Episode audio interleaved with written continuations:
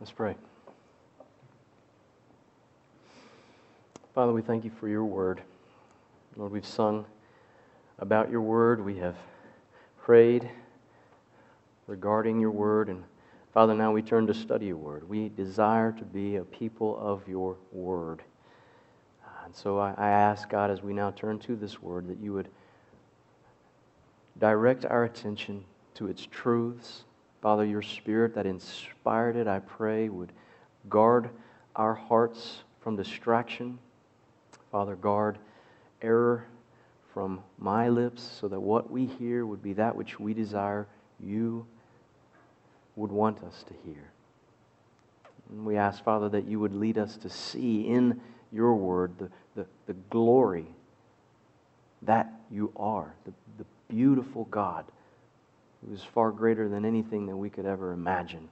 Father, might we come to know you in a new way, a, a deeper, richer, life transforming way today. And we pray these things together in Jesus' name. Amen. Amen. Well, if you have your Bibles, would you open them with me to the book of Exodus and find chapter 3? Exodus chapter 3. And last week we began a new series entitled The God of the Bible in which, as I explained then, we're going to be examining Scripture that we might come to know God as He has revealed Himself rather than as He has often conceived. Meaning, we're going to get to know God on His terms, not ours, because I believe that our world and, and our nation in particular is awash with ideas about God. Everyone has an opinion about what God's like how he works and, and what he wants. And, and friends, with a heritage of faith like ours, a constitution reflecting biblical values, a pledge claiming unity under God, and a currency stating that we trust in him, talk of God is common in most spheres. But what God? Are we talking about the God of Benjamin Franklin and Thomas Jefferson? Or the God of Jonathan Edwards and Isaac Backus? Are we talking about the God of Edward Everett and William Ellery Channing or the God of Charles Hodge and J.P. Boyce? Are, are we talking about the God of Ralph Waldo Emerson and Henry Ward Beecher? Or the God of D.L. Moody and B.B. Warfield? The God of Joel Osteen or Creflo Dollar? Or the God of Billy Graham and John Piper? Whose God are we talking about? When we use this term God? Are, are they the same? And, and if so, how? And, and how can we know? Does it even really matter if we know? And these are questions that I believe are of immense import if we desire to overcome our mortality and ensure life into eternity. So, where do we begin? And as we noted last week, if you were with us, we can't begin with creation. We can't look to the temporal and hope to comprehend the eternal. We can't examine the natural and thereby come to know the supernatural. Rather, we must begin with what God has given us, declared regarding Himself. And as Christians, we believe that this is given to us in the Scriptures, the Bible.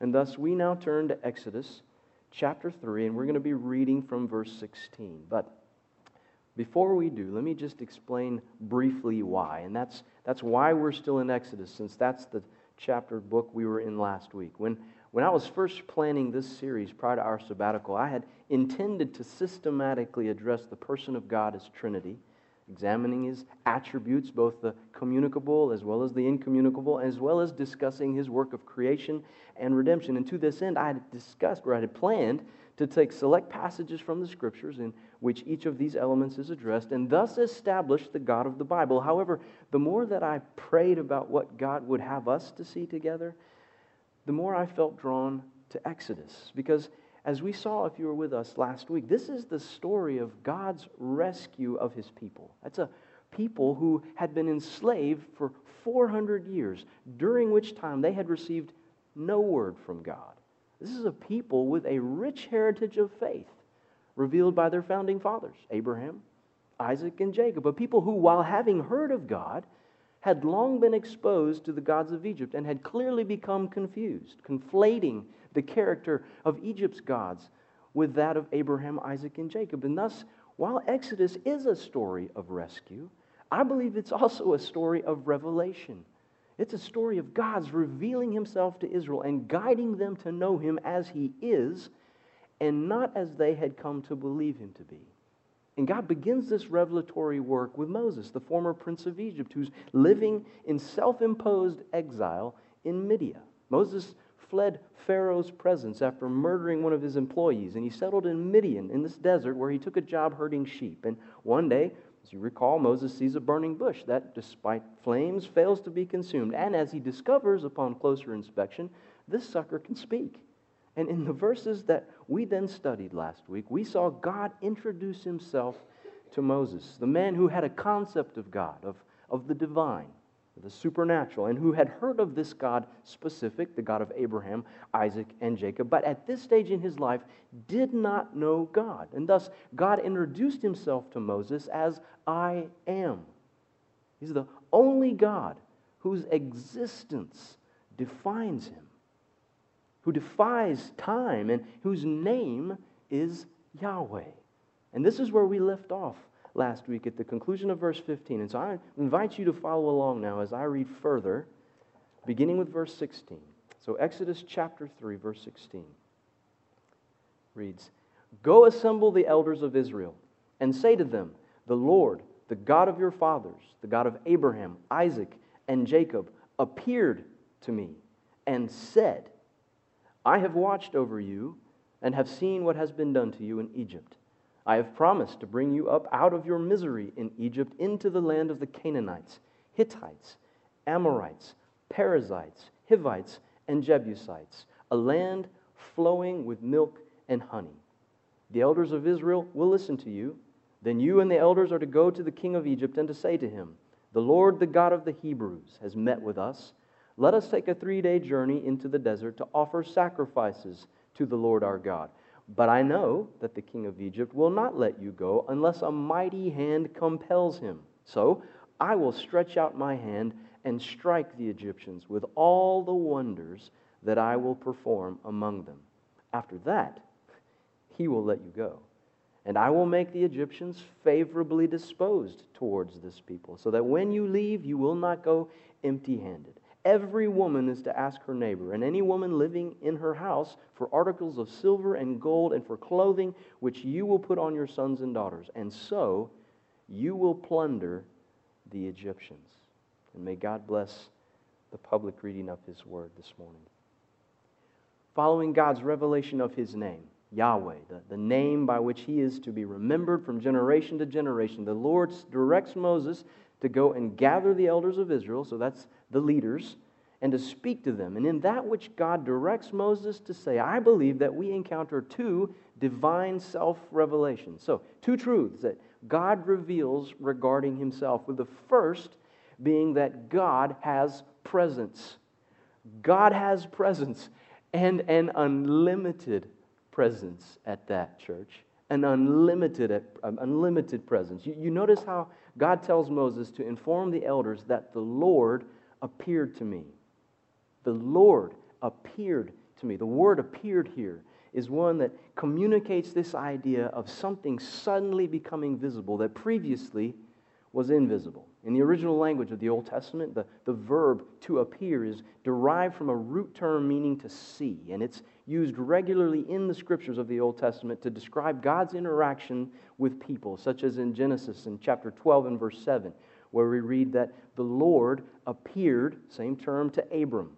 And then again in Genesis chapter 35 and verse 9, where God appeared, same term, to Jacob. And in the verses, if you were with us last week, we studied from Exodus chapter 3 and verse 2, we read that the angel of the Lord appeared to Moses. And thus, in each of these instances, what I believe we discover is that Yahweh isn't simply an idea. He isn't simply this, this idea that was born in the mind of a man named Abraham, a, a concept to which attributes could be ascribed or purposes provided. Rather, he has substance such that he may be seen. Our God occupies space and time, but he does so in a manner that differs radically from all the other deities described in the scriptures. For all of Egypt's gods were tied to idols that were housed in temples. the gods of Babylon, of Philistia, and Canaan were all fixed in the forms of their idols. And so while they may have possessed presence in a sense, their presence was limited, as is ours. But Emmanuel, our God, the God of the Bible, is not limited. He has unlimited presence. And we believe this. Why? Because he appeared to Moses. Prior to God's appearance, Moses couldn't see him. And then suddenly, Moses saw him. God's presence is unlimited. And this is an attribute that theologians refer to as omnipresence. So God isn't tied to that one location, and He isn't limited to a single form. As we saw last week, God appeared to Moses in a flaming fire, this bush that while burning was not destroyed. Now, as far as I know, this is the only instance of such an appearance to Moses or anyone else in the scriptures for that matter. God never again appeared as such to people. For, as we're going to see later on in our series, God goes before his people in the desert as a cloud by day, a pillar of fire by night. His presence moves with his people, and it isn't limited to a single form. And, and let me just point out here, in case there were any that might want to argue, that just because the scriptures declare that God appeared and was seen, by Moses doesn't mean, doesn't actually mean that God has substantive presence. And so we're clear on the point that we're making here. I'm using this term substantive to mean real rather than, than apparent, expressing actual existence. And so, to this end, this morning, we might say that this Bible and the Bibles that are in your hands have substantive presence in, in that they fill space in time. They, they may be seen, you can touch them, know that they're real. Does that make sense? So that's how we're using this term substantive. And so, in case there were any this morning who would like to argue that just because God appeared, was seen by Moses, doesn't mean he has substantive presence. And this is a fair criticism because there are, in fact, a number of things in life that appear and they may be seen, but which in fact are illusory, such as a, a mirage. They appear, you can see them, but you can't touch them. Or a shadow. You can see it, it appears, but you can't touch them. They're not tangible, right? But, church, God's appearance is different. And I believe that it is, and this truth is revealed for us as it's contained in this term appeared. Because Moses also used this word, the same term, when he was writing in Genesis chapter 1 and verse 9 to describe the creation. And it's there he wrote, And God said, Let the water under the sky be gathered to one place, and let dry ground appear. Same term. And it was so. The appearance of dry ground, the substance upon which we now find ourselves living, is clearly real and actual, isn't it? Thus, what I believe Moses is communicating here is the reality of something which was previously invisible to the human eye, but which was suddenly become visible. And that which is now visible, in the case of creation, the dry ground, is clearly substantive. Thus, so is the God whom Moses encountered in the desert. And, church, I believe that this is a point of incredible significance for us in that it reveals at least three things about God's presence, with the first being this morning the most obvious God exists. The God of the Bible exists. As we stated earlier, the fact that God appears in such a manner that Moses may see him in the flames of the fire suggests to all but the most obdurate, in my opinion, that God isn't an idea. He isn't a, a figment of our imagination or the product of our unconscious, as some psychologists have posited. God is real. He exists. He is as real as the flames and the bush which Moses encountered. In fact, God's reality is even greater than that of the fire and the bush because neither of them can change. They couldn't appear and then disappear. Their forms are fixed. They, the space that they filled is limited. But God appeared. His substance is real and unlimited, and therefore of a form far greater than that of the created order's reality. God, the God of the Bible, friends, exists. He is real. And second, the God of the Bible has an intimate relationship to his creation.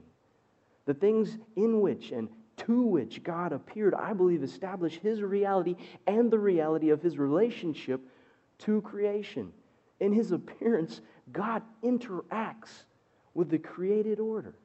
He enters our existence, and he does so in a manner that isn't destructive in his appearing, God didn't destroy the bush. He didn't consume creation. Rather, he filled it. And he filled it with his glorious presence. Moses later described this reality in more detail to the people of Israel in Deuteronomy, in chapter 10 and verse 14, where he declared, To the Lord your God belong the heavens, even the highest heavens, the earth, and everything in it. And so, by this stage in Moses' life, he'd come to know the fact that Yahweh, who is the God of the Bible, created everything that occupies space in time from nothing. And thus, he is the Lord of space. He's not limited by it. And as the creator who alone was before all that now is, God stands outside the limits of space because he's their maker. God isn't bound by the physical or obliged to obey the laws of nature because he's supernatural and he wrote the laws. Our God is the creator of everything, and yet he appears in his creation to his creation. And I believe that this reveals not only the reality of his relationship to creation, but the intimacy of that connection. And so, church, as we consider then the many gods that people have worshiped across the ages, while, while many have been afforded great power, such as Zeus, the Greek god of the sky and of thunder, who was believed to control lightning, or Poseidon, the god of the sea, or their god Hades, the god of the underworld, or, or just take, for example, Brahma, who was the Hindu creator god, or more recently, the spirit force of the New Age movement. While all of these gods are afforded deference due to their supposed great power, none of these deities have appeared as did Yahweh, the God of the Bible.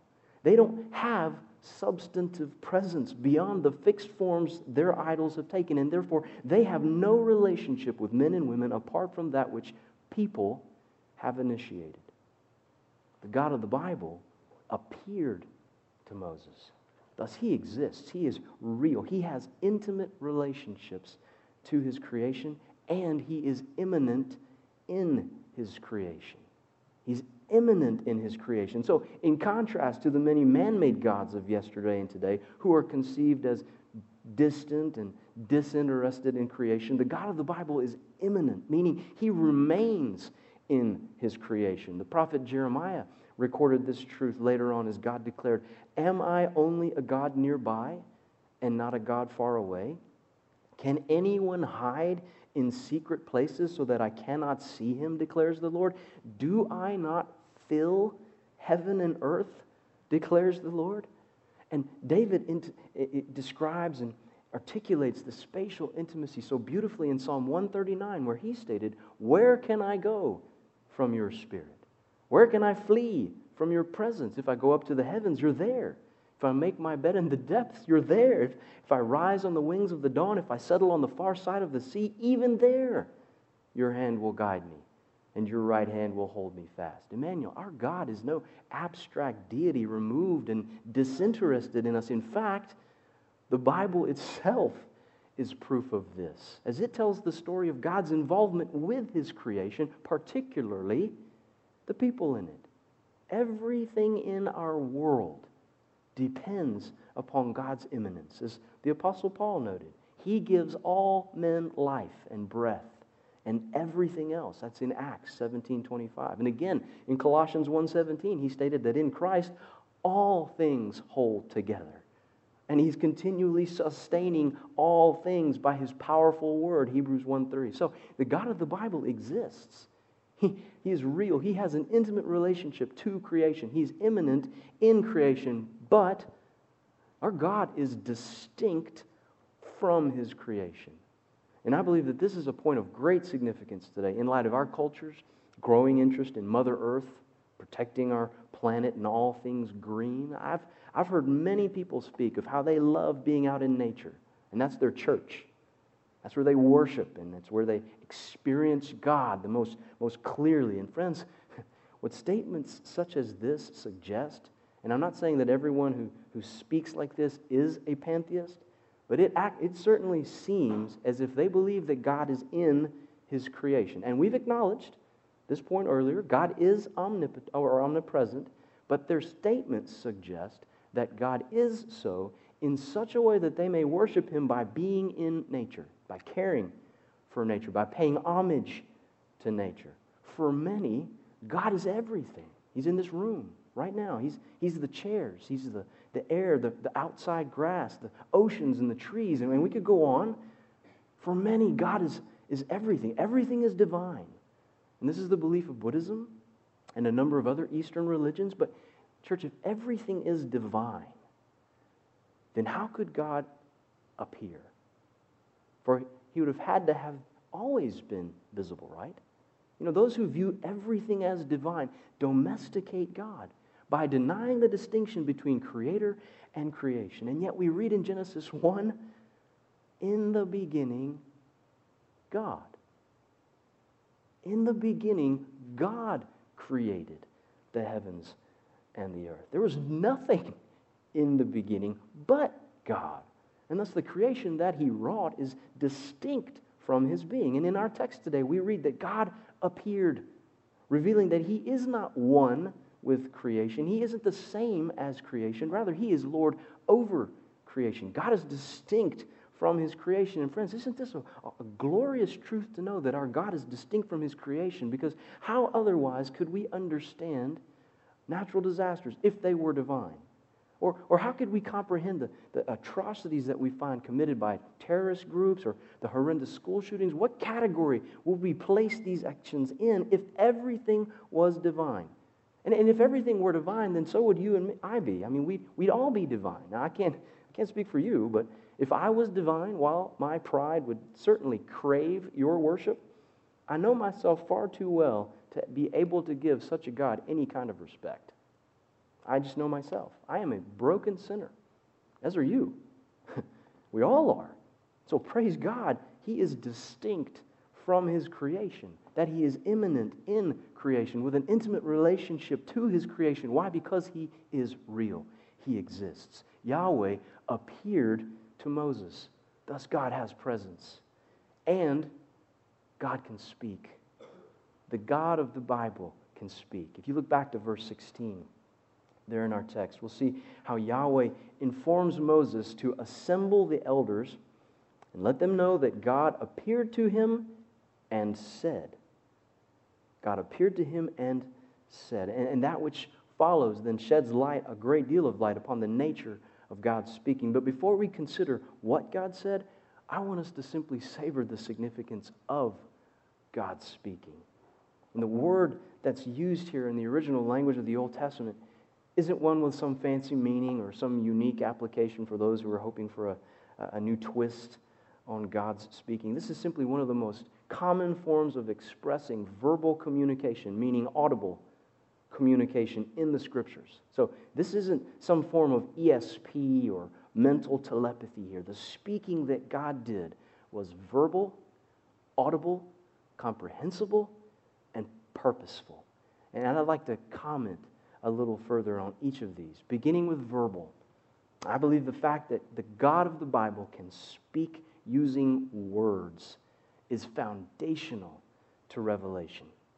It's foundational. For if all that God could do was appear like a, a comet in the sky or some ghostly apparition, then just imagine the confusion that would ensue as people sought to determine his character. How could we know what God is like?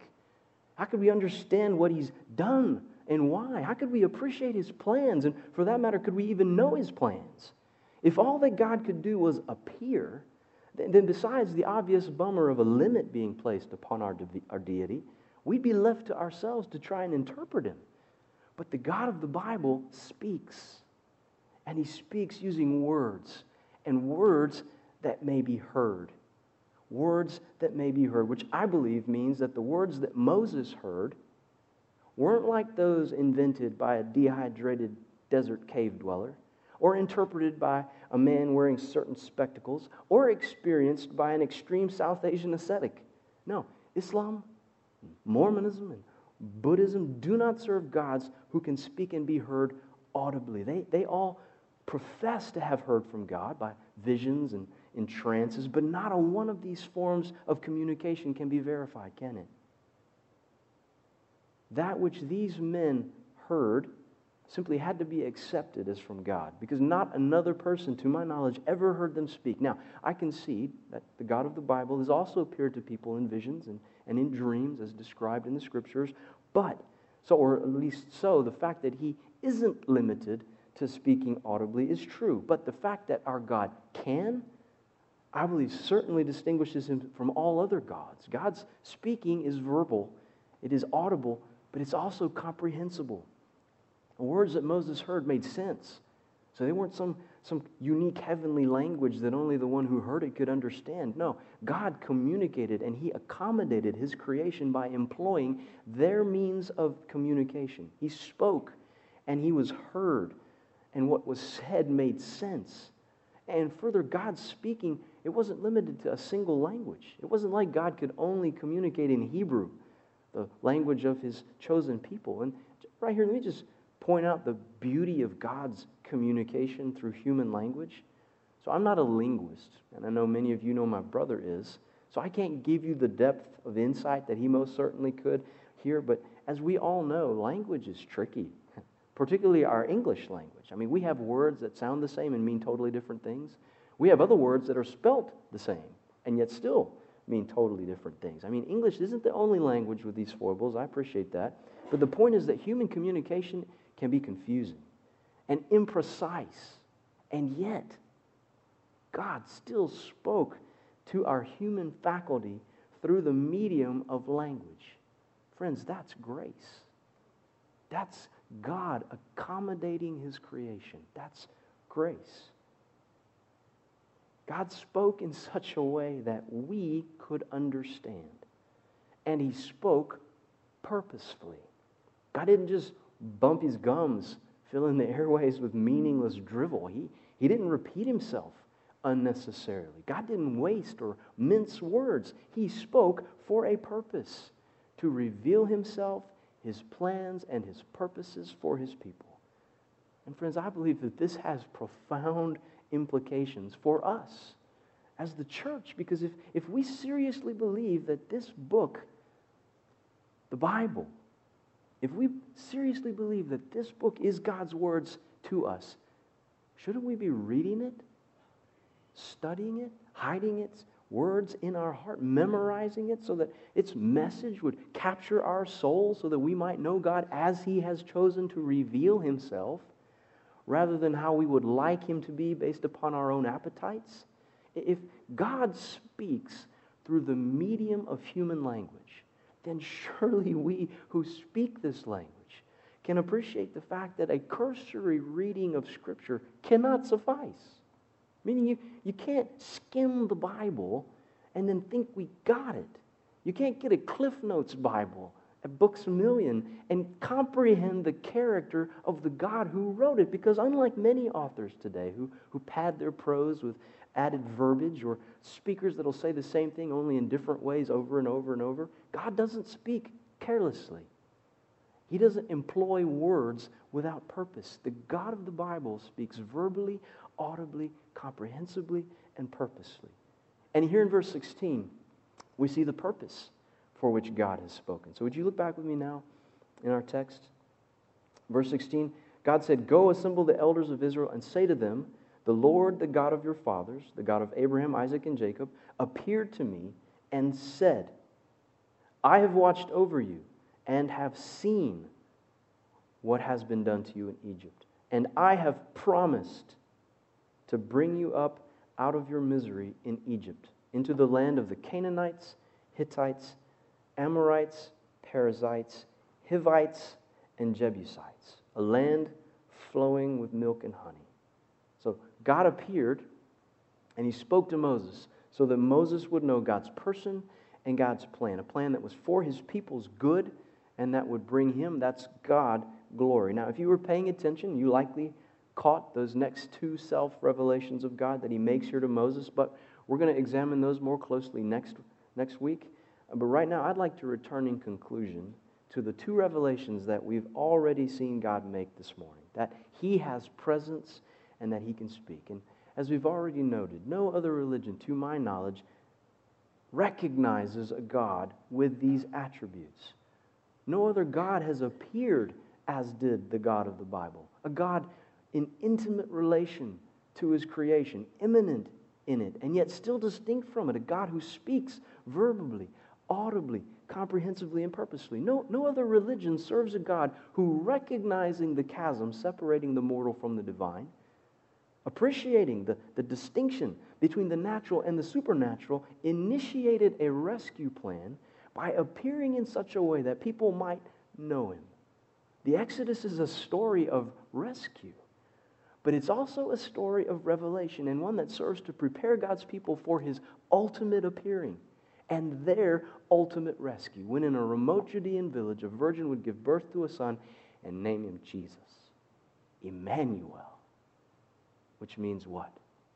God with us. Friends, the gospel is the story of God's ultimate appearing, of clothing himself no longer in light or clouds or in flames of fire, but in flesh. The gospel is the story of God's ultimate revelation. He came as a baby, born to a virgin in a remote village like us in every way. In the appearance of Jesus Christ, men and women no longer had to look away, turn their faces in fear of God's presence. For as Jesus declared, if you've seen me, then you've seen who? You've seen the Father. The gospel is God's ultimate revelation and his ultimate rescue.